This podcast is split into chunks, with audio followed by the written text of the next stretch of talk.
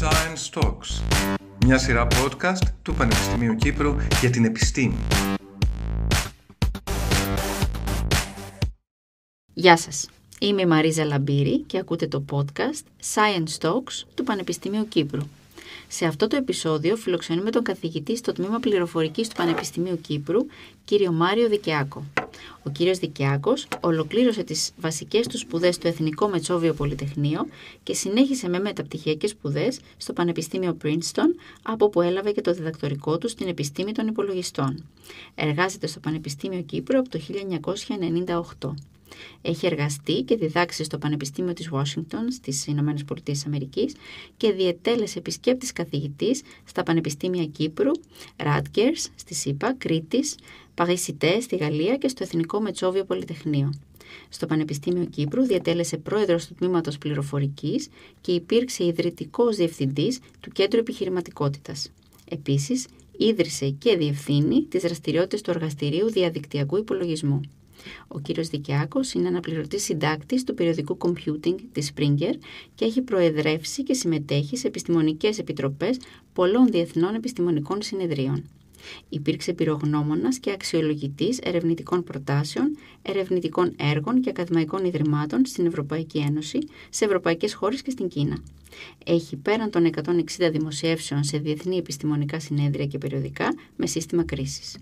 Τα ερευνητικά του ενδιαφέροντα εστιάζουν στην περιοχή των δικτυοκεντρικών υπολογιστικών συστημάτων, με έμφαση στο υπολογιστικό νέφος και στη μελέτη και εξαγωγή γνώσης από τα μέσα κοινωνικής δικτύωσης. Σήμερα θα προσπαθήσουμε να συζητήσουμε για το υπολογιστικό νέφος αλλά και τα μέσα κοινωνικής δικτύωσης. Καλώς ήρθατε. Καλώς σας βρήκα. Ευχαριστώ πολύ για την πρόσκληση. Τι είναι τελικά αυτό το υπολογιστικό νέφος; Ε, το υπολογιστικό νέφος ε, είναι ένας όρος ο οποίος ε, έχει εισαχθεί στην πληροφορική τα τελευταία 10-15 χρόνια. Για τον μέσο άνθρωπο θα έλεγα ότι είναι τα πάντα. Και είναι τα πάντα γιατί όλες οι υπηρεσίες τις οποίες χρησιμοποιούμε στα κινητά μας τηλέφωνα, τα οποία τα έχουν οι περισσότεροι άνθρωποι και τα χρησιμοποιούν για πολλές εφαρμογές και πολλούς λόγους. Όλες λοιπόν αυτές οι υπηρεσίες είναι προγράμματα ε, και στηρίζονται σε δεδομένα τα οποία προγράμματα και δεδομένα εγκατεστημένα στο υπολογιστικό νέφος. Ε, το υπολογιστικό νέφος λοιπόν είναι μια στίβα μπορούμε να πούμε από τεχνολογίες και υποδομές ε, ξεκινώντας από το, τα μεγάλα κέντρα δεδομένων ε, τα οποία ανήκουν σε γνωστές εταιρείες όπως είναι η Google, η Microsoft, η Amazon, ε, το Facebook και άλλες. Ε, αυτά τα τεράστια κέντρα δεδομένων έχουν δεκάδες χιλιάδες υπολογιστές διαδικτυωμένους. άρα αυτή είναι η βάση, αν θέλετε, της, σε αυτήν τη στίβα των τεχνολογιών. τα κέντρα δεδομένων είναι δικτυωμένα μέσω διαδικτύου ε, και πάνω σε αυτά τρέχουν, εγκαθίστανται ε, όλες οι πληροφορίες, όλα τα δεδομένα τα οποία, με τα οποία λειτουργεί ο σύγχρονος κόσμος. Γιατί το είπαμε νέφος; Ε, αυτή είναι μια πολύ καλή ερώτηση. Κάποιος ε, αρχικά πρότεινε αυτόν τον όρο ε, εμπνευσμένος ίσως από τον τρόπο με τον οποίο στα σχεδιαγράμματα που κάναμε για να απεικονίσουμε με αφαιρετικό τρόπο στοιχεία της ε, τεχνολογίας, ε, το δίκτυο απεικονιζόταν σαν ένα σύννεφο. Ε, και απεικονιζόταν σαν ένα σύννεφο διότι ουσιαστικά ε, ήθελε κανείς να δείξει ότι πάνω σε αυτό το σύννεφο και γύρω από αυτό το σύννεφο μπορούμε να βάλουμε υπολογιστές, ε, διακομιστές, εξυπηρετητές και το πώς ακριβώς είναι όλα αυτά διασυνδεδεμένα μέσα στο σύννεφο δεν μας ενδιαφέρει τόσο πολύ ε, διότι γνωρίζουμε ότι ε, χρησιμοποιώντας ε, μια διαδικτυακή διεύθυνση, ένα URL όπως λέμε, ένα Universal Resource Locator, μπορούμε να συνδεθούμε με μια υπηρεσία χωρίς να χρειάζεται να κάνουμε ιδιαίτερη προσπάθεια, να εγκαταστήσουμε, εγκαθιδρύσουμε συνδέσεις ε, μεταξύ του υπολογιστή μας ή του κινητού μας και ενδιάμεσων υπολογιστών, διακομιστών κτλ. Άρα είναι ένα σύννεφο το οποίο κατά κάποιο τρόπο ε, επισκιάζει το, την πολυπλοκότητα που βρίσκεται μέσα του. Είναι συγκεκριμένο και αφαιρετικό την ίδια ώρα. Ναι. Και να πούμε ότι η πληροφορική είναι μια επιστήμη η οποία παλεύει με την, να δαμάσει την πολυπλοκότητα των συστημάτων και αυτό το κάνει ε, ουσιαστικά ε, υλοποιώντας αφαιρετικές ε, δομές ε, οι οποίες μας επιτρέπουν να διαχειριστούμε αυτή την πολυπλοκότητα. Και διάβασα ότι υπάρχουν τέσσερις τύποι υπολογιστικού νέφους. Ισχύει αυτό; Ποιοι είναι; Ε, υπάρχουν, εξαρτάται από την ταξονομία που mm. μπορεί να επιλέξει κανείς. Ε, ας πούμε η πιο, αν θέλετε, απλή μορφή υπηρεσίας νέφους είναι ίσως το λεγόμενο infrastructure as a service όπου αντί να αγοράσετε έναν υπολογιστή για να εγκαταστήσετε πάνω τα δεδομένα της βάσης δεδομένων της εταιρείας σας ε, μπορείτε να νοικιάσετε ε, έναν υπολογιστή ε, μέσα από μια υπηρεσία η οποία σας δίνεται από την Amazon, από τη Microsoft, από όλες αυτές τις εταιρείες και άλλες μικρότερες. Επομένως, αντί να υποβληθείτε σε μια δαπάνη κεφαλαιοχική όπως λένε στις επιχειρήσεις, κάνετε μια δαπάνη η οποία είναι λειτουργική. Έχετε δηλαδή ε, μειώνεται τα κεφαλαιοχικά ε, έξοδα, τις επενδύσεις και αυξάνεται ε, πολύ λιγότερο βέβαια τις ε, λειτουργικές δαπάνες. Άρα όσο χρειάζεστε αυτό τον υπολογιστή ε, ή όποτε τον χρειάζεστε τον έχετε νοικιάσει και πληρώνετε ανάλογα με τη χρήση που κάνετε. Αυτή είναι μία μορφή νέφους. Μία άλλη μορφή νέφους είναι το λεγόμενο platform as a service ε, όπου ε, για παράδειγμα αν θέλετε να αναπτύξετε ε, μια εφαρμογή ηλεκτρονικού εμπορίου για να φτιάξετε ένα e-shop αντί να το προγραμματίσετε από την αρχή, δηλαδή αντί να εγκαταστήσετε σαν υπολογιστή όλα τα συστατικά στοιχεία τα οποία χρειάζονται, τα οποία δεν είναι λίγα, υπάρχει μια πολυπλοκότητα εκεί, ε, και επομένως ε, απαιτείται τεχνογνωσία, απαιτείται προσπάθεια συντήρησης, διαρρύθμισης και ούτω καθεξής. Ε, αυτές οι υπηρεσίες Platform as a Service σας δίνουν σχεδόν έτοιμα έτοιμα περιβάλλοντα, τα οποία μετά μπορείτε εσείς να τα προσαρμόσετε στις δικές σας ανάγκες. και εκεί πάλι η χρέωση η οποία γίνεται είναι ανάλογα με τη χρήση που κάνετε ε, αυτής της ε, ας το πούμε της υπηρεσίας και υπάρχουν πολλές τέτοιες, ε, τέτοια παραδείγματα. Υπάρχουν ε, ας το πούμε παραδείγματα CRM Customer Relationship Management όπου μια εταιρεία που θέλει να διαχειριστεί το πελατολογιό της αντί να φτιάξει ένα σύστημα ή να αγοράσει ένα σύστημα και να το εγκαταστήσει μπορεί να χρησιμοποιήσει μια πλατφόρμα που δίνει αυτή την υπηρεσία έτοιμη. Και αυτό μας πηγαίνει και στην τρίτη ας το πούμε κατηγορία νέφους που είναι το software as a service όπου ε, άμα θέλετε ένα οποιοδήποτε λογισμικό να χρησιμοποιήσετε όπως όλα αυτά που χρησιμοποιούμε στο κινητό μας τηλέφωνο. Έτσι, όλα αυτά είναι software as a service γιατί ένα μεγάλο τμήμα της ε, λειτουργικότητάς τους ε, δεν είναι υλοποιημένη πάνω στο κινητό μας αλλά είναι υλοποιημένη σε κάποιο λογισμικό που τρέχει κάπου στον έφος που ακριβώς δεν μας ενδιαφέρει. Έτσι, αυτή είναι η, η, λογική. Άρα αυτές είναι ας πούμε τρεις κατηγορίες ε, με τις οποίες χαρακτηρίζουμε ε, τις, το πώς παίρνουμε υπηρεσίες από το υπολογιστικό νέφος. Υπάρχουν και άλλοι, άλλες ταξονομίες. Μια ταξονομία ας πούμε είναι το δημόσιο νέφος, το public cloud. Mm. Ε, δημόσιο νέφος είναι όλες αυτές οι υπηρεσίες οι οποίες μας δίνονται από τις μεγάλες εταιρείες και λέγεται δημόσιο διότι ε, μπορεί οποιοδήποτε εφόσον έχει τη δυνατότητα να πληρώσει να κάνει χρήση αυτών των υπηρεσιών από οπουδήποτε στον κόσμο. παράδειγμα για να καταλάβουμε καλύτερα. Ε, αυτό όπως σας είπα η Amazon. Το Amazon Web Services. αυτό θεωρείται Έτσι, δημόσιο το, cloud. το Elastic Cloud ε, ή το Azure της Microsoft. Αυτό είναι ένα άλλο παράδειγμα. Mm. Ε, και άλλες εταιρείες ε, έχουν ε, τέτοιου είδους ε, δημόσιες υπηρεσίες. και δημόσιο cloud μπορεί να υπάρχει, να δίνεται και από υπηρεσίες που δεν είναι τόσο γνωστές, αλλά αυτές οι πολύ μεγάλες είναι αυτές που έχουν και τα τεράστια υπολογιστικά κέντρα. Δηλαδή η Google, η Microsoft, η Amazon, ε, η IBM κλπ.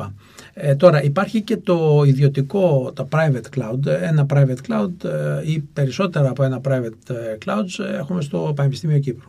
Γιατί το λέω αυτό, διότι το υπολογιστικό νέφος βασίζεται σε μια σειρά από, όπως είπαμε πριν, από τεχνολογίες, σε μια στιβάδα τεχνολογιών, ε, τις οποίες πολλοί οργανισμοί τις υλοποιούν και τις εγκαθιστούν τοπικά.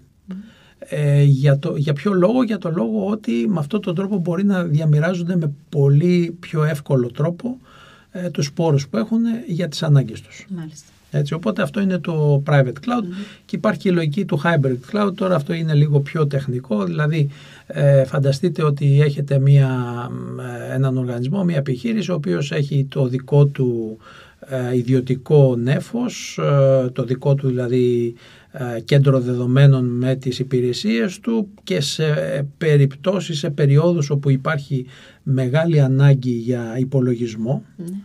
Ε, φανταστείτε δηλαδή έχετε ένα, ε, ένα e-commerce site, μια, ε, ένα κόμβο ηλεκτρονικού εμπορίου. Ε, πότε έχετε μεγάλη ζήτηση ε, τις περιόδους των γιορτών, των Χριστουγέννων κτλ. Εάν τότε δεν είναι ε, οι πόροι τους οποίους έχετε αγοράσει, για τους οποίους έχετε κάνει κεφαλαιοχικές δαπάνες δεν είναι για να δώσετε την ποιότητα υπηρεσίας που θέλετε, στο hybrid cloud είναι λύσεις οι οποίες σας επιτρέπουν να νοικιάσετε ε, πόρους από δημόσιο, ε, οι δημόσιες υπηρεσίες νέφους έτσι ώστε να μπορείτε να ανταποκριθείτε στις ανάγκες ε, των πελατών σας. Ε, αυτό φυσικά ε, όπως καταλαβαίνετε είναι απλό σαν έννοια ναι. αλλά τεχνολογικά υπάρχουν πολλά ζητήματα. Ναι, όχι, αυτό νομίζω είναι ξεκάθαρο σε όλους μας. Σας ακούω και φαίνεται όλο πολύ θετικό, ε, πολύ εξυπηρετικό, μας ε, μπορούμε να διαχειριζόμαστε μεγάλα ε, δεδομένα κτλ. Όμως σίγουρα έχει και μειονεκτήματα το υπολογιστικό νέφος. Πόσο ασφαλές είναι; Το θέμα της ασφάλειας είναι, ασφαλώς, είναι οπωσδήποτε μια, ένας προβληματισμός που έχουν όλοι. Ε, και για να δώσουμε ε, ένα παράδειγμα, ε, όταν είστε μια επιχείρηση και ο ανταγωνισμός σας ή το συγκριτικό σας πλεονέκτημα με τον α ή β τρόπο εξαρτάται από το πώς έχετε οργανώσει τα δεδομένα σας και τι ανάλυση κάνετε αυτών των δεδομένων έχετε δηλαδή κρίσιμα δεδομένα για την υπηρεσία σας για παράδειγμα το πελατολογιό σας ναι. Ε, η χρήση, λογαριασμούς. Ναι, τους τραπεζικούς σας λογαριασμούς. Ναι. ναι. Ε, η, ε, η χρήση του τέφους σημαίνει τι; Ε, στην πιο απλή της μόρφης σημαίνει ότι αυτά τα δεδομένα θα τα εμπιστευτείτε ε, σε μια εταιρεία, στην Amazon ή στην Microsoft. Α, τα παραχωρείς κατά κάποιο ε, τρόπο; Δεν τα παραχωρείς, αλλά αυτά τα δεδομένα τα δίνεις για φύλαξη; Ε, βρίσκονται στους εξυπηρετητές, βρίσκονται ε, στις υποδομές ε, μιας εταιρείας η οποία δεν είναι η δική σας. Μάλιστα. Έτσι. Ε, άρα ένας ας πούμε γενικός διευθυντής, ένας διευθύνων σύμβουλος μιας τέτοιας εταιρείας ε, έχει να αντιμετωπίσει κάποια ερωτήματα. Ένα ερώτημα είναι ε, υπάρχει πιθανότητα να διαρρεύσουν αυτές τις πληροφορίες στους ανταγωνιστές μου; Ένα δεύτερο ερώτημα είναι εάν αύριο χρεοκοπήσει η εταιρεία Νέφους τα δεδομένα μου θα χαθούν; Mm. Ένα τρίτο ερώτημα είναι ε, μήπως ε, η εταιρεία μου έχει κλειδωθεί μέσα σε έναν πάροχο υπηρεσίας ε, Νέφους ο οποίος έχει τέτοια δύναμη πλέον στην σχέση οπότε μπορεί ε, να μου επιβάλλει τιμολογιακές πολιτικές τις οποίες ε, δεν μπορώ να ανταποκριθώ ή δεν με συμφέρουν. Ναι, γιατί πόσο εύκολο είναι να μετακινήσεις και όλα αυτά τα, ε, Δεν είναι εύκολο ε, και δεν είναι εύκολο και επιπλέον έχει, έχει κόστος και δεν είναι απλό. Δηλαδή σκεφτείτε ότι ε, μπορούμε να το πάρουμε αυτό το παράδειγμα ε, ας πούμε για το, ένα πανεπιστήμιο όπως είναι το Πανεπιστήμιο Κύπρου που μπορεί να χρησιμοποιεί μια υπηρεσία ε, αποθήκευσης που δίνεται από κάποια εταιρεία. Σκεφτείτε στο Πανεπιστήμιο Κύπρου είμαστε για παράδειγμα περίπου 1200 εργαζόμενοι. Σας δίνει η εταιρεία ένα τεραμπάιτ αποθηκευτικού χώρου ε, και έχετε, αρχίζουν οι άνθρωποι λοιπόν και όταν δοθεί αυτή η δυνατότητα ανεβάζουν τα δεδομένα τους και τα κρατάνε Θα δείτε ένας απλός πολλαπλασιασμός είναι να δείτε ότι πολύ ε, γρήγορα έχετε τεράστιο όγκο δεδομένων που αποθηκεύεται κάπου αλλού. Ε, αυτό είναι ένα ρίσκο. Ναι. Έτσι. Και τι κάνεις με αυτό; Ε, γι' αυτό υπάρχουν διάφορες ε, λύσεις, διάφορες προσεγγίσεις. Ε, δηλαδή, ε, ξεκινώντας από το θέμα της ε, αποφυγής διαρροής δεδομένων. Υπάρχουν λύσεις όπως είναι η κρυπτογραφία. Μπορεί δηλαδή τα δεδομένα να αποθηκεύονται κρυπτογραφικά. Είναι κάποιο άλλο λογισμικό αυτό όμως, σωστά; Ε, αυτό είναι κάτι το οποίο μπορεί να ενσωματωθεί μέσα στο πώς αποθηκεύουμε ε, δεδομένα ή πώς εξάγουμε δεδομένα από μία βάση, από ένα αρχείο, Το οτιδήποτε. κάνουν αυτό εταιρείες. Ε, είναι μια κοινή πρακτική. Ε, μπορεί να είναι. Μπορεί να είναι. Τεχνικά ε, είναι εφικτό, αλλά πρέπει να σχεδιαστεί, δεν γίνεται. Ε, αυτό είναι μία προσέγγιση. Μία δεύτερη προσέγγιση είναι η ύπαρξη προδιαγραφών ε, και η ύπαρξη ε, ε, δυνατοτήτων να κάνεις audit, όπως λέμε. Δηλαδή να ελέγξεις αν αυτά που σου λέει ο πάροχος ισχύουν ή όχι.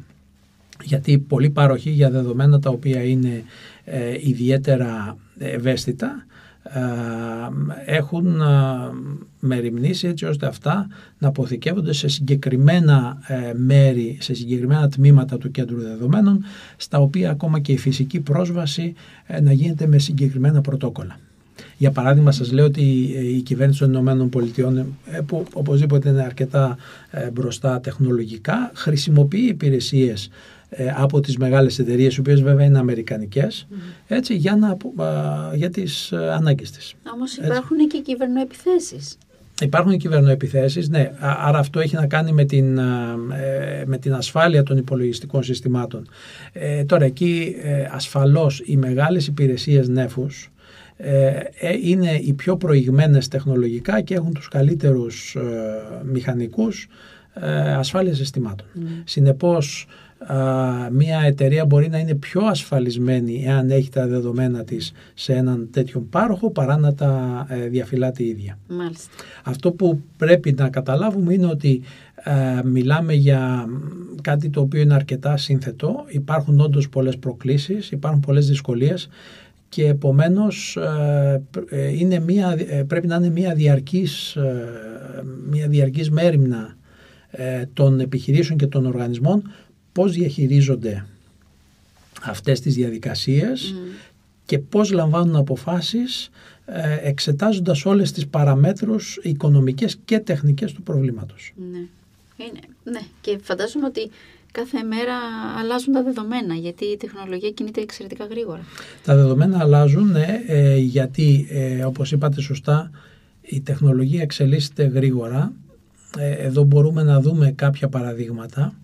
Ε, ας πούμε τον τελευταίο χρόνο αυτό που θα έχουν ακούσει ε, οι ακροατές σας και διαβάζουμε παντού είναι ότι ε, έχουμε ε, μεγάλες εξελίξεις στην τεχνολογία της τεχνητής νοημοσύνης. Ναι, ναι. Λοιπόν, και άρα αυτό τι σημαίνει, σημαίνει ότι έχουμε φτάσει σε ένα επίπεδο ε, ορίμανσης της επιστήμης και της τεχνολογίας όπου ε, τεχνικές τεχνητής νοημοσύνης μπορείς να, μπορούν να μας δίνουν ε, πολύ καλά αποτελέσματα για διάφορα προβλήματα. Από αναγνώριση προσώπου ας πούμε, που είναι επεξεργασία και κατανόηση εικόνας ε, μέχρι παραγωγή ε, κειμένου, ε, αυτόματη μετάφραση, ε, αυτόματη μεταγραφή ήχους σε κείμενο, μετατροπή κει- ε, κειμένου σε φωνή. Όλα αυτά ε, σε μεγάλο βαθμό υλοποιούνται και εκτελούνται πάνω στο υπολογιστικό νέφος. Τώρα, ε, για να ε, υλοποιηθούν όλες αυτές οι δυνατότητες ε, υπάρχει μεγάλη ανάγκη για μια ειδική ε, κατηγορία από επεξεργαστές ε, από, ε, δηλαδή επεξεργαστές οι ο- τους οποίους τους έχουμε μέσα στα, ε, στις παιχνιδομηχανές, ε, στο PlayStation και τα λοιπά. Ε, αυτά λέγονται GPUs, ε, Graphical Processing Units.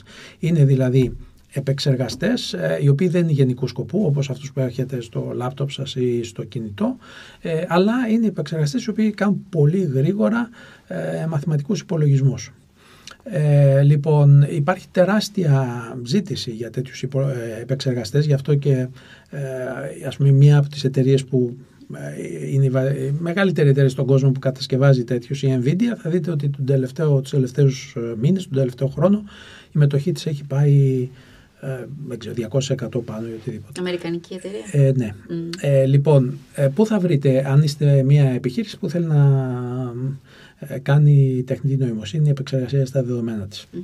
Δεν είναι εύκολο να βρείτε ε, τέτοιους επεξεργαστές, ε, τέτοιους ε, υπολογιστές, ε, γιατί ε, υπάρχει έλλειψη. Ε, οι μεγάλες εταιρείες έχουν δεσμεύσει ε, παραγωγή στην Nvidia ε, και επομένως ε, αυτό είναι το μοντέλο τους το επιχειρησιακό, το επιχειρηματικό, να δίνουν υπηρεσίες πάνω σε τέτοιες σε τέτοιους ειδικούς εξυπηρετητές. Άρα αυτό είναι ένα παράδειγμα που εξελίσσεται πολύ η τεχνολογία γρήγορα και ερχόμαστε σε ένα σημείο που είναι δύσκολο για όλους τους οργανισμούς και ιδιαίτερα για τις μικρομεσαίες επιχείρησεις να την παρακολουθούν. Ε, βέβαια. Αυτό είναι ένα παράδειγμα. Υπάρχουν άλλα παραδείγματα, κυβερνοεπιθέσεις όπως είπατε. Έτσι, άρα ε, μετά ένα τρίτο παράδειγμα όπου δεν είναι εξέλιξη τεχνολογίας αυτό, αλλά είναι η εξέλιξη της ρύθμισης. Ε, έχουμε λοιπόν νόμους οι οποίοι βγαίνουν ε, και αυτή τη στιγμή ξέρετε υπάρχουν ανά το παγκόσμιο ουσιαστικά ε, τρεις ε, βασικοί ρυθμιστικοί, ε, τρία βασικά ρυθμιστικά πλαίσια.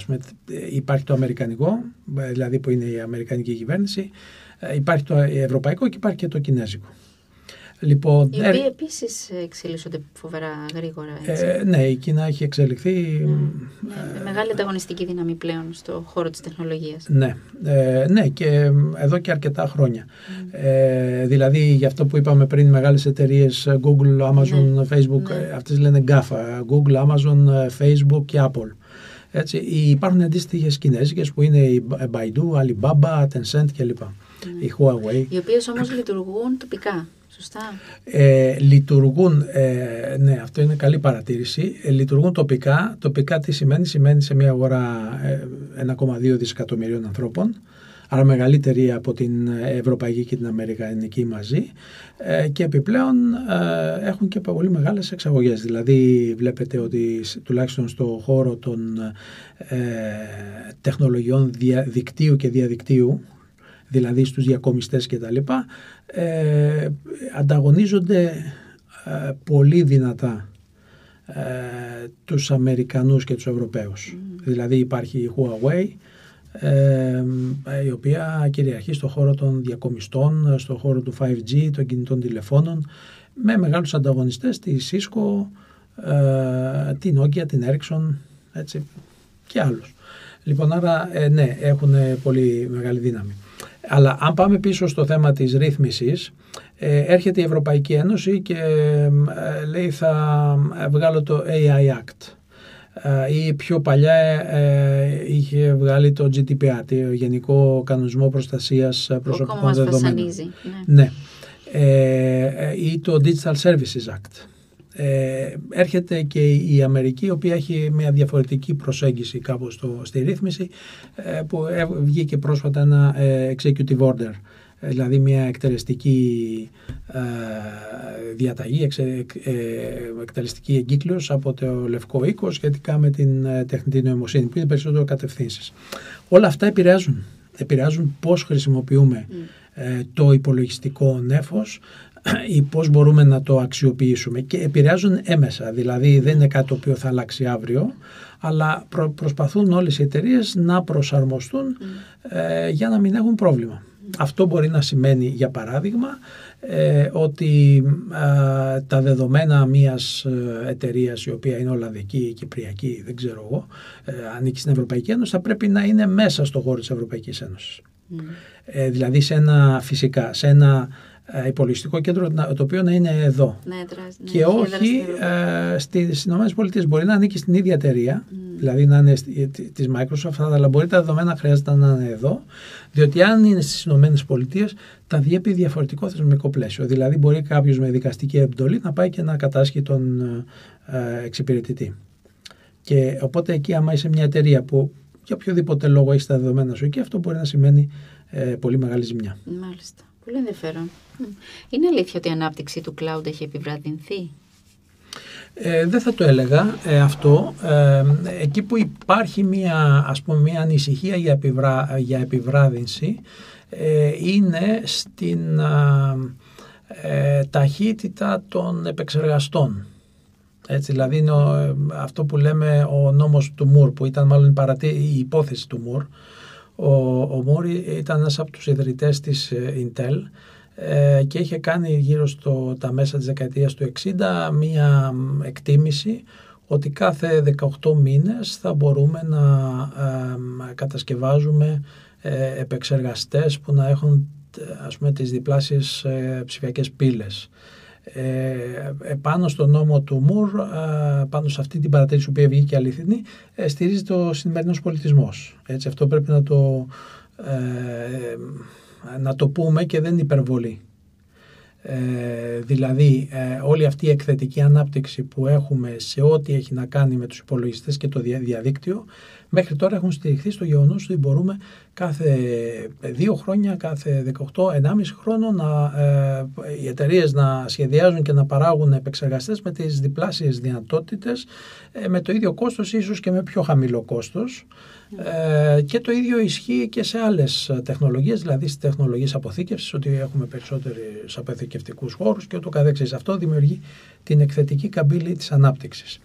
Ε, αυτό λοιπόν έχει φτάσει σε ένα σημείο όπου ε, επειδή πλέον οι επεξεργαστές ε, τα, τα στοιχεία που τους, ε, που τους αποτελούν είναι τόσο μικρά έτσι ώστε να μπορούμε να χωρέσουμε σαν επεξεργαστή περισσότερες πύλες έχουμε φτάσει στα όρια της φυσικής. Ε, οπότε, Εδώ έχετε νανοτεχνολογία όμως. Ε, ακόμα και εκεί. δηλαδή τώρα ας πούμε η, ε, αν θέλετε, οι, νέοι, οι πιο σύγχρονοι επεξεργαστές και τα πιο σύγχρονα ολοκληρωμένα κυκλώματα ε, είναι, ε, τα, τα, μεγέθη είναι μερικά νανόμετρα. Δηλαδή, και, και είναι και μια διαμάχη μεταξύ ε, Δύσης και Κίνας προσπαθούν να τους περιορίσουν, δηλαδή περιοριστούν η εξαγωγή τεχνολογιών που επιτρέπουν να σχεδιάζονται και να παράγονται ε, ολοκληρωμένα κυκλώματα που να είναι κάτω από νομίζω 7 ή 8 νανόμετρα ε, οι, οι κλίμακες. Ε, λοιπόν, άρα έχουμε φτάσει σε αυτό το σημείο, αλλά γίνονται προσπάθειες αυτό να ξεπεραστεί με άλλους τρόπους, με άλλες τεχνολογίες, mm. η έρευνα συνεχίζεται. Άρα εκεί μπορούμε να πούμε ότι υπάρχει μία, ε, ας το πούμε, επιβράδυνση. Mm. Ε, αλλά ε, ναι, τα κέντρα δεδομένων ε, εξακολουθούν να υπάρχουν. Νομίζω ότι όλο ένα και περισσότερο έχει μεγαλύτερο οικονομικό νόημα να αναπτύσσεις και να βάζεις εφαρμογές σου πάνω σε ένα υπολογιστικό νέφος παρά να το κάνεις στο υπολογιστή σου και υπάρχει και μια νέα εξέλιξη που είναι τα, ας πούμε αυτό που λέμε το edge computing δηλαδή ο υπολογισμός στα άκρα όπου εκτός από τα μεγάλα κέντρα δεδομένων που είναι λίγα και στα οποία υπάρχει μια ε, ας πούμε χρονική καθυστέρηση για να πάνε οι πληροφορίες και να γυρίσουν ε, έχουμε και υπολογιστικές δυνατότητες στο άμεσο περιβάλλον μας. Έχουμε δηλαδή αισθητήρες οι οποίοι συλλέγουν πληροφορίες, ε, αυτές θέλουμε να τις επεξεργαστούμε για να μας βοηθήσουν να παίρνουμε αποφάσεις για το πώς λειτουργούν τα εργοστάσια, για το πώς κινούνται τα αυτοκίνητα, ε, ε, για το πώς γίνεται μάθημα σε μια τάξη. Επομένως όλα αυτά, ε, επειδή μιλάμε για πάρα πολλές πληροφορίες, ε, η συγκέντρωση και επεξεργασία τους σε σχεδόν πραγματικό χρόνο στα κέντρα δεδομένων είναι ανέφικτη κυρίως λόγω καθυστέρησης. Δηλαδή ότι ένα ένα bit, ένα διαδικό ψηφίο για να ε, ξεκινήσει από αυτό το δωμάτιο και να φτάσει σε ένα κέντρο δεδομένων που είναι ας πούμε στη Φραγκφούρτη ε, λόγω της, ε, του περιορισμού της ταχύτητας του φωτός θέλει κάποιο χρόνο. Άρα αν ε, χρειαζόμαστε να κάνουμε μια επεξεργασία και να έχουμε μια άμεση απάντηση σε κάποια δέκατα του δευτερολέπτου θα πρέπει να κάνουμε την επεξεργασία τοπικά. Σε κάποιο τοπικό σε κάποιο κοντινό mm-hmm. κέντρο δεδομένων, το οποίο δεν μπορεί να είναι τεράστιο, διότι ε, θα έπρεπε να χτίσουμε ένα κέντρο δεδομένων που θα να καλύπτει όλο το χώρο μας εδώ. Ε, άρα μιλάμε για μικρότερα κέντρα δεδομένων, τα οποία είναι πιο κοντά στο φυσικό μας, στο άμεσο περιβάλλον. Και αυτό είναι κάτι το οποίο θα συνεχιστεί, διότι mm. καθώς γίνονται, αναπτύσσονται τεχνολογίες για τα αυτόνομα αυτοκίνητα, ε, δηλαδή self-driving cars τα οποία παράγουν τεράστια... Α, λέτε να φτάσουμε εκεί; Ε, έχουμε φτάσει ήδη. Δηλαδή αυτά σαν τεχνολογίες ε, έχουν ξεκινήσει. Ναι, αλλά δεν ε, χρησιμοποιούνται. Ε, δεν υπάρχουν στην αγορά. Ε, στην αγορά μαζικά τουλάχιστον. Στην, όχι, μαζικά δεν υπάρχουν. νομίζω ότι έχουν ξεκινήσει, πιλωτικά έχουν ξεκινήσει αρκετά χρόνια. τώρα έχουν ξεκινήσει και εμφανίζονται και σε πόλεις. Ε, αλλά τώρα αυτά για να μπορέσουν να λειτουργήσουν σε πολύ μεγάλη κλίμακα, δηλαδή να είναι ας πούμε 3 στα 10 αυτοκίνητα αυτοκινούμενα, ε, αυτά θα πρέπει, πώς λειτουργούν, αυτά παρακολουθούν το περιβάλλον τους. Ναι, είτε με ραντάρ, είτε με κάμερε, σωστά, θα πρέπει ναι. να επικοινωνούν μεταξύ τους. Ναι. Ε, Επομένως, όλη αυτή η επεξεργασία δεν φαίνεται ότι δεν είναι δυνατόν να γίνεται στο υπολογιστικό νέφος στα μεγάλα κέντρα δεδομένων λόγω χρονικής υστέρησης. Ναι, αυτό. Και επομένως θα πρέπει να γίνεται πιο κοντά. Mm. Αυτό είναι πολύ πλοκό γιατί για να επικοινωνούν μεταξύ τους θα πρέπει να είναι και οι ίδιες μηχανές, φαντάζομαι. Δηλαδή από τη ίδια εταιρεία.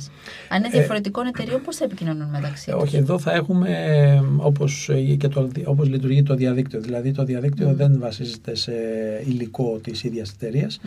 βασίζεται όμως σε ανοιχτές προδιαγραφές και σε πρωτόκολλα επικοινωνίας. Α, okay. Άρα θα έχουν κοινό πρωτόκολλο. Επομένως, θα πρέπει να υπάρχουν κοινά πρωτόκολλα. Άρα, το πιο δύσκολο σκέλος σε όλα αυτά, αν θέλετε, είναι ε, το σκέλος της ρύθμισης ε, έτσι ώστε αυτά να μπορούν να έχουν διαλειτουργικότητα Mm. και μεταξύ τους αλλά και με το περιβάλλοντα, με την περιβάλλουσα υποδομή που μπορεί να είναι τα, ε, τα φώτα τροχίας, μπορεί να είναι οι αισθητήρες, οτιδήποτε. Ναι. Μπορεί να είναι οι φορτιστές, γιατί αυτά θα είναι ηλεκτρικά. Σωστό. Πολύ ενδιαφέρουσα εξέλιξη θα ήταν αυτή. Αλλά έχω τις επιφυλάξεις μου για το πώς θα μπορούσε να λειτουργήσει. Γιατί ένα λάθος να γίνει, ε, μπορούμε να οδηγηθούμε σε καραμπόλες πάρα πολύ εύκολα. Ε, δεν θα το έλεγα αυτό. Ε, έχουν γίνει μελέτες, ε, κάποιες αρχικές μελέτες, οι οποίες δείχνουν ότι αυτά μπορεί να είναι πιο ασφαλή. Από τα... Επειδή θα ακολουθούν τους κανόνες οδικής κυκλοφορίας Ε, χωρίς όχι, να ο- βασίζονται στον οδηγό φαντάζομαι. Το Όχι λέτε. μόνο αυτό, αλλά επειδή επίσης δεν επισέρχεται ο ανθρώπινος παράγοντας, ο οποίος ανθρώπινος παράγοντας μπορεί να είναι μεθυσμένος, μπορεί Μμμ. να είναι Κοιμισμένος. κοιμισμένος, ε, μπορεί να είναι ε, θυμωμένος ή οτιδήποτε. Ε, ε, βέβαια αυτό δεν σημαίνει ότι α, δεν μπορούν να κάνουν λάθη. Και Ε, ναι. έχουν Μηχανές υπάρξει. είναι, ναι. Το πρόβλημα εκεί ε, είναι περισσότερο ρυθμιστικό. Ε, η νομο, ε, είναι θέμα νομικής φύσης, δηλαδή ε, δεν έχουμε ακόμα το θεσμικό πλαίσιο για να ξέρουμε ποιος αναλαμβάνει την ευθύνη. Εάν κάτι πάει Α. στραβά. Διότι Μμ. φανταστείτε ότι ένα ε, αυτοκινούμενο όχημα, αυτόνομο όχημα, ε, λειτουργεί έχοντας ε, διάφορες τεχνολογίες επάνω, συνδυάζοντας διάφορες πληροφορίες, τρέχοντας διάφορους αλγορίθμους. Είναι, δεν είναι απαραίτητα εύκολο να καταλάβουμε τι πήγε λάθος, Μμ. ε, τη σπάνια φορά που θα, κάτι θα πάει λάθος και ποιος θα πληρώσει Τη ε, ζημιά. τη ζημιά. Ε, αλλά αυτό είναι θέμα νομικό. Δηλαδή Θα και ο υπάρξουν νόμος... ενδιαφέρουσες ασφάλ, ασφάλειες ε, αυτοκινήτων. Ε, ναι, ναι, ναι, ναι, ναι. Καινούργιες ιδέες. ε, ε. καινούριες ιδέες, αλλά οπωσδήποτε οι, δυστυχώς οι νομοθετικές ρυθμίσεις ε, αυτών των θεμάτων δεν ε, εξελίσσονται με την ταχύτητα που εξελίσσεται η τεχνολογία. Ναι. Ναι. Και τώρα που λέμε για τεχνολογία, η επίδραση της ψηφιακής τεχνολογίας στην καθημερινή μας ζωή είναι ραγδαία. Μμμ. Ε, εκατομμύρια χρήστες σε όλο τον κόσμο απασχολούνται σε διαδικτυακούς τόπους κοινωνικής δικτύωσης και βάζουν σε αυτούς τους τόπους ψηφιακό περιεχόμενο. Ε, πώς αξιοποιούνται αυτά τα δεδομένα; Ε, εσείς ε, κάνετε μια διαδικασία που παίρνετε τα δεδομένα και τις πληροφορίες αυτές από τα μέσα κοινωνικής δικτύωσης. Γιατί είναι χρήσιμη η εξόριξή τους. Ε, η εξόρυξη των α, πληροφοριών από τα μέσα κοινωνικής δικτύωσης α, ε, για τη σημα... αν θέλετε να αποτιμήσετε την σημασία της Ναι. Θα Και, πώς, σας- και την αξιοποίηση. Ναι. Δηλαδή, πώς τα, τι τα Ε, κάνετε αυτά τα δεδομένα; ε, αν ξεκινήσουμε από το πρώτο ποια Ναι. είναι η αξία; Η αποτίμηση ε, θα σας έλεγα κοιτάξτε την α, ε, συνολική χρηματιστηριακή αποτίμηση του Facebook ή της εταιρείας Meta η οποία ε, είναι μ, σχεδόν εκατο, είναι εκατοντάδες δισεκατομμύρια. Δεν θέλω να πω τώρα ένα νούμερο άσχετο αλλά είναι έτσι. Άρα γιατί έχει τόσο μεγάλη αξία η μετοχή της Meta του Facebook; Μμ. Ε, γιατί το Facebook αγόρασε το WhatsApp σχεδόν ένα δισεκατομμύριο, αν θυμάμαι καλά. Ε, άρα αυτό είναι μια εκτίμηση της ε, η χρηματιστηριακή αξία, η αξία αποτυπώνει ε, την αξία των δεδομένων. Διότι εκεί είναι το χρυσάφι. Ναι, αλλά που δικαιούνται να τα χρησιμοποιούν αυτά τα δεδομένα. Ε, Υπήρξε μεγάλη συζήτηση. Νομίζω στην δι- Αμερική έγινε και δικαστήριο σχετικά. Σωστά; Ε, και στην Ευρώπη και ναι, δικαιούνται γιατί όλοι έχουμε κάνει Από μόνοι μας τα τικ έχουμε βάλει. που λέμε. Δηλαδή σας λέει Αποδεχόμαστε τους όρους. αποδέχεσαι, αποδέχομαι.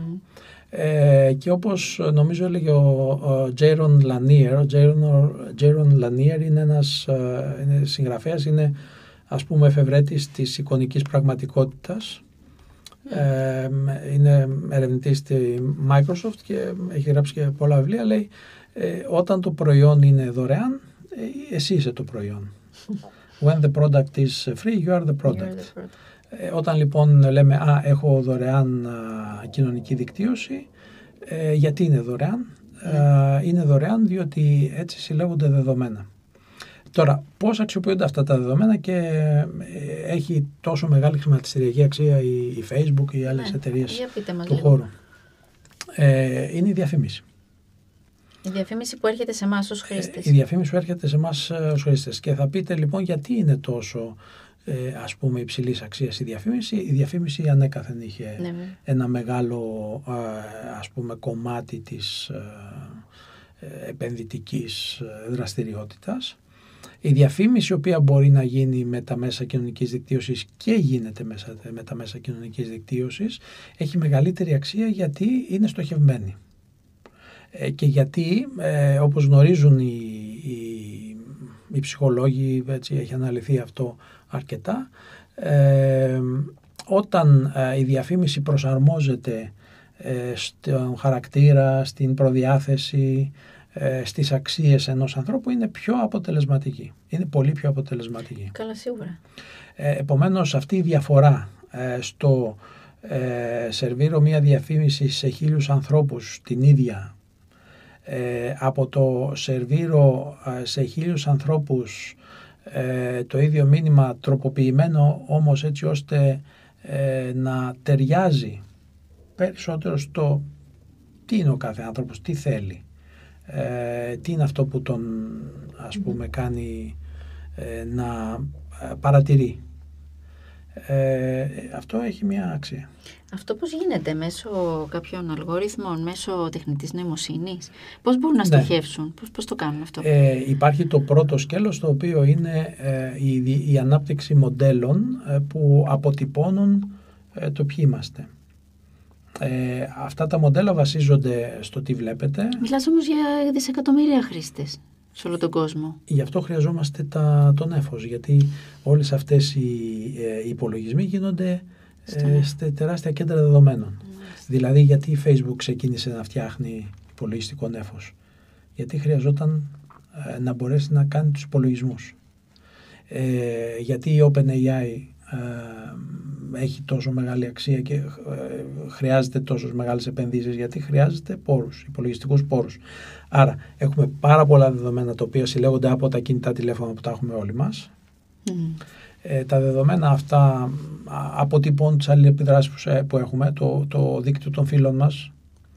Ακόμα και το τι Ε, μας αρέσει και τι δεν μας αρέσει Βεβαίως, στα σχόλια. είναι, σου λέει πες Τα μου το παίρνουν φίλο όλα. σου να σου πω ποιος, Ποιος είσαι. είσαι. Αυτό είναι.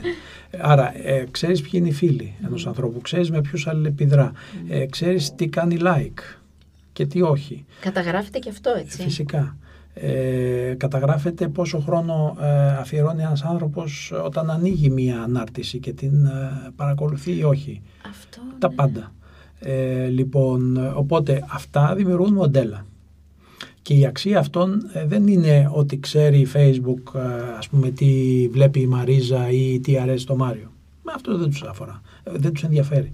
Αυτό που τους ενδιαφέρει είναι να κατασκευάσουν μοντέλα τα οποία επιτρέπουν την ομαδοποίηση. Δηλαδή να πούνε ότι ξεκινώντας από το πιο απλό ότι ε, ξέρετε η Μαρίζα είδε αυτό και μετά αγόρασε εκείνο ε, και ο Μάριος επειδή έχει ανάλογες, ανάλογα ενδιαφέροντα ή ανάλογο χαρακτήρα ε, ε, θ- θ- δεν είναι απαραίτητο ότι θα αγοράσει εκείνο αλλά θα του προτείνω κάποια πράγματα τα οποία ε, κάποια αγορές που συμβαδίζουν με την αγορά της Μαρίζας Μμ. ή που συμβαδίζουν με την αγορά των ανθρώπων που κάνουν αυτά τα πράγματα. Αυτά λοιπόν είναι αλγόριθμοι ε, τεχνητής νοημοσύνης με την ε, λογική ότι ε, γίνονται ας πούμε υπολογισμοί που είναι προσεγγιστικοί, κυρίως τεχνητή νοημοσύνη Μμ. αυτό κάνει, ε, προσπαθεί να κάνει προβλέψεις ένας μεγάλος χώρος ε, τεχνολογίων στην τεχνική νοημοσύνη είναι ε, predictive algorithm, προβλεπτική mm. algorithm που σου λένε ότι με βάση αυτό το προφίλ τι θα κάνεις μετά,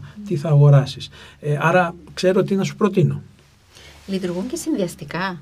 Δηλαδή, αν εγώ ως χρήστης του Facebook, για παράδειγμα, ψάξω κάτι στο Google και μετά επισκεφθώ μια άλλη πλατφόρμα, το Amazon, για να αγοράσω ένα βιβλίο, το Facebook το ξέρει αυτό και θα μου βγάλει διαφήμιση άλλων βιβλίων ή όχι; Ε, αυτό είναι πολύ καλή ερώτηση. Ε, δεν ξέρουμε ακριβώς. Mm. Αυτό που ξέρουμε είναι ότι όλες αυτές οι εταιρείες κάνουν ε, προσπάθειες ε, έτσι ώστε να γίνεται συν, ε, συνδιάρθρωση ε, των, των πληροφοριών. Δηλαδή, ε, ξέρετε, επισκέφτεστε μια ιστοσελίδα ε, και μπορεί να μην έχετε ανοιχτό το Facebook ή μπορεί να μην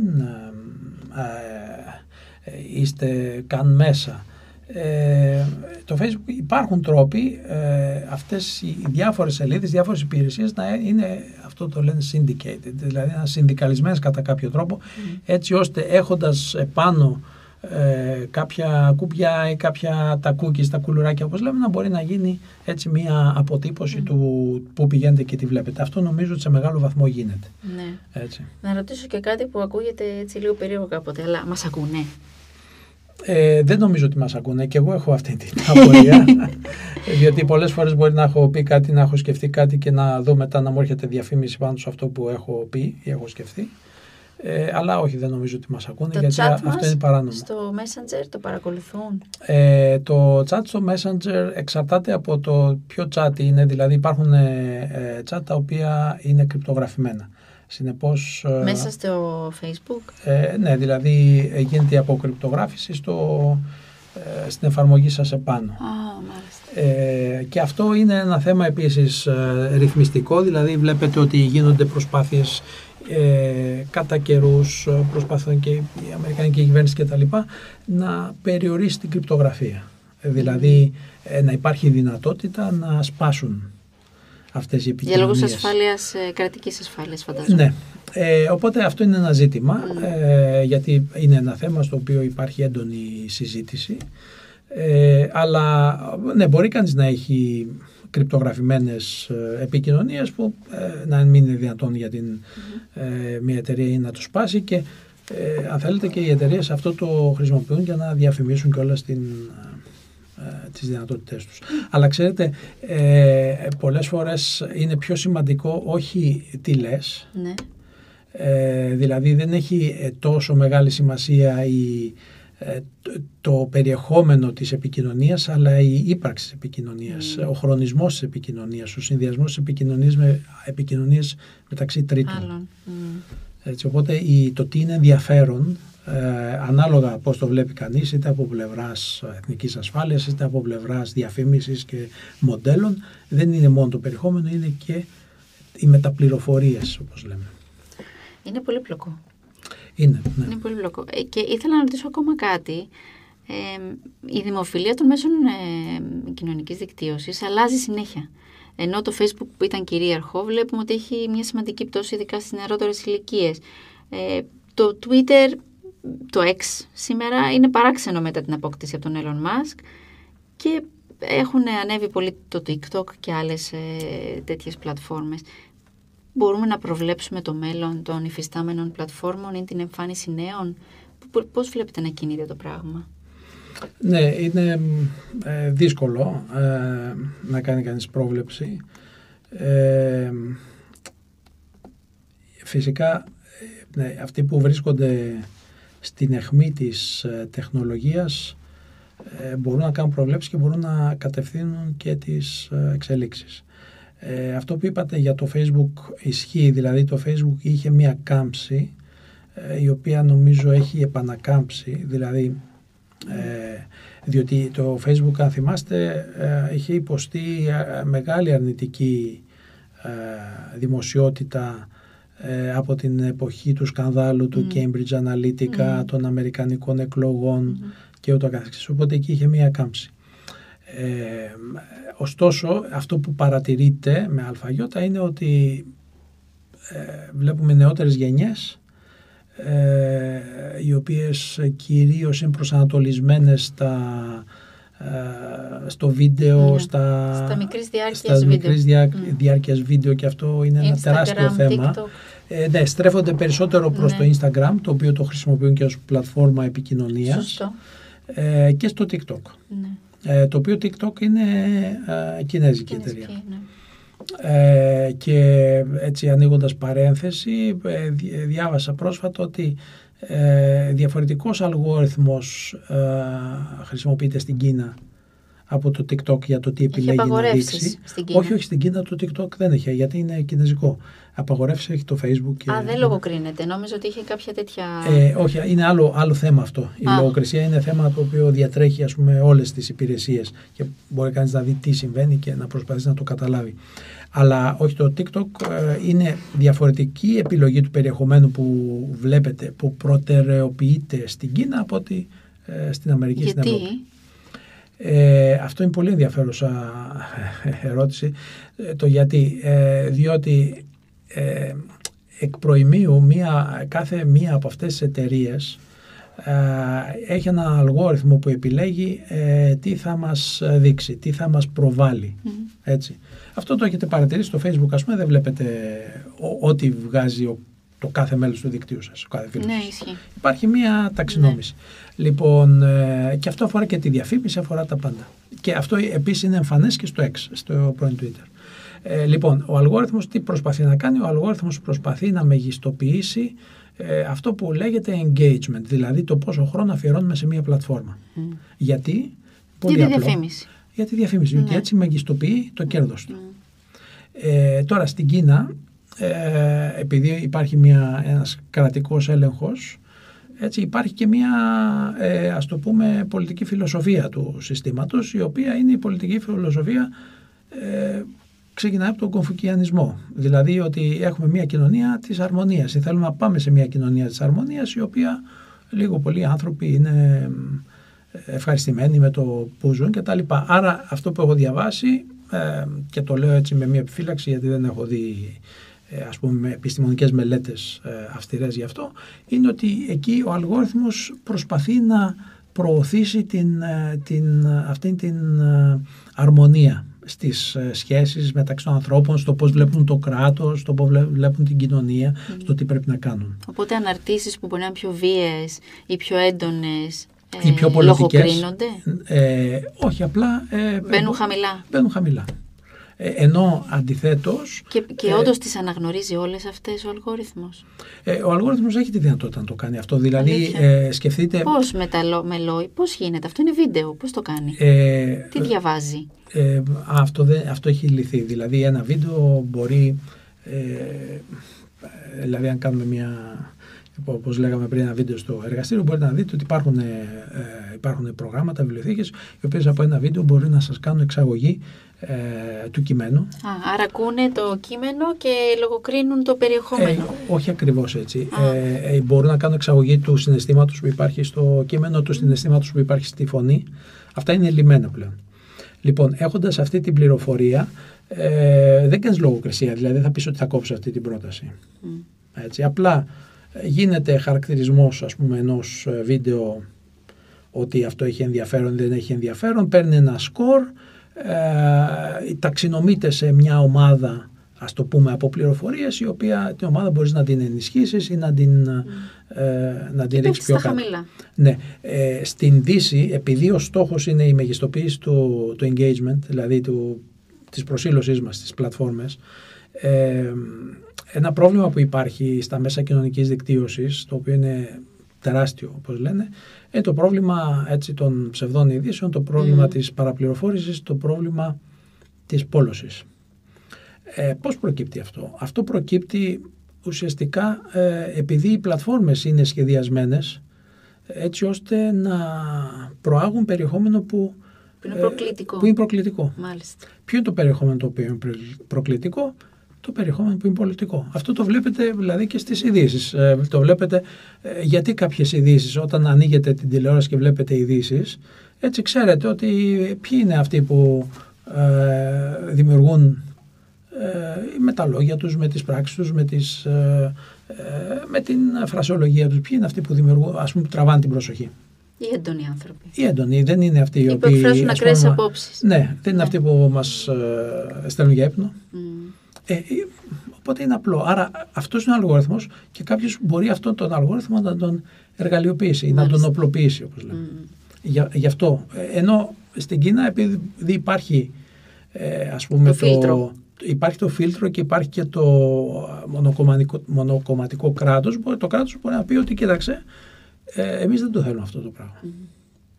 Μάλιστα. Και όποιος ε, θέλει... Θα μπορούσε να, να είναι και ακολουθεί. εργαλείο χειραγώγησης όμως, δεν θα μπορούσε.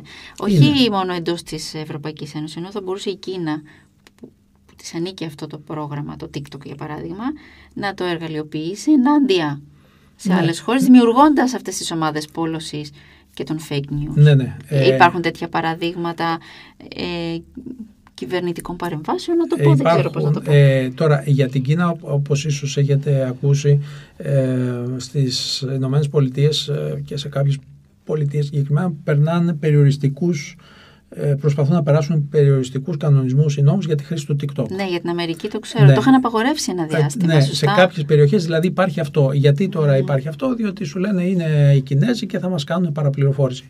Εγώ θα λέγω δεν χρειάζεται τους Κινέζους. Ε, δηλαδή το κάνουν Και μόνοι τους. ε, μόνοι τους ε, και το κάνει ο αλγόριθμος από μόνος του. Μμ. Άρα αυτό που, είπα, που είπατε, αν υπάρχουν παραδείγματα, ναι υπάρχουν παραδείγματα. Ε, ε, έχουμε και ένα ερευνητικό έργο στο οποίο ε, εργαζόμαστε και έχουμε κάνει και σχετικά έργα παλαι... Δηλαδή είναι ένα, ένα ε, κομμάτι της έρευνας που κάνουμε. Ε, υπάρχει το παράδειγμα, κυρίως όμως ε, αυτά που έχουν αναλυθεί πολύ είναι η, η προσπάθεια παραπληροφόρησης που γίνεται από την Ρωσία Μμ, η σωστό. οποία ξεκίνησε με τις εκλογές του 2016.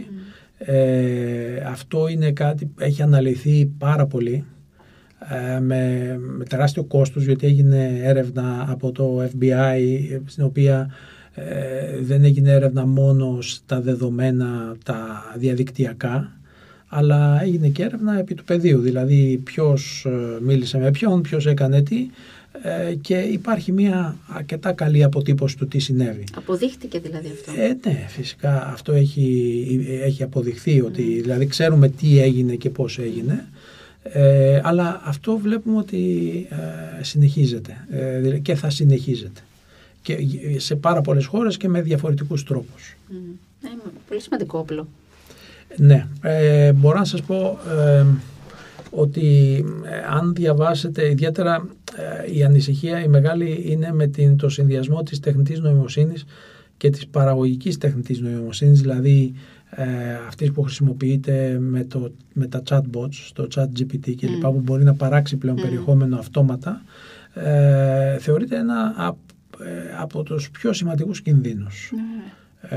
ε, στη σύγχρονη εποχή. Δεν το λέω εγώ, το λένε έτσι αυτοί που ε, ασχολούνται και το βλέπουν και από την πλευρά την πολιτική, από τις μεγάλες εταιρείες. Μμ. Με ποια άλλη έρευνα ασχολείστε αυτή την περίοδο; Ε, κυρίως είναι αυτά τα θέματα που ασχολούμαστε.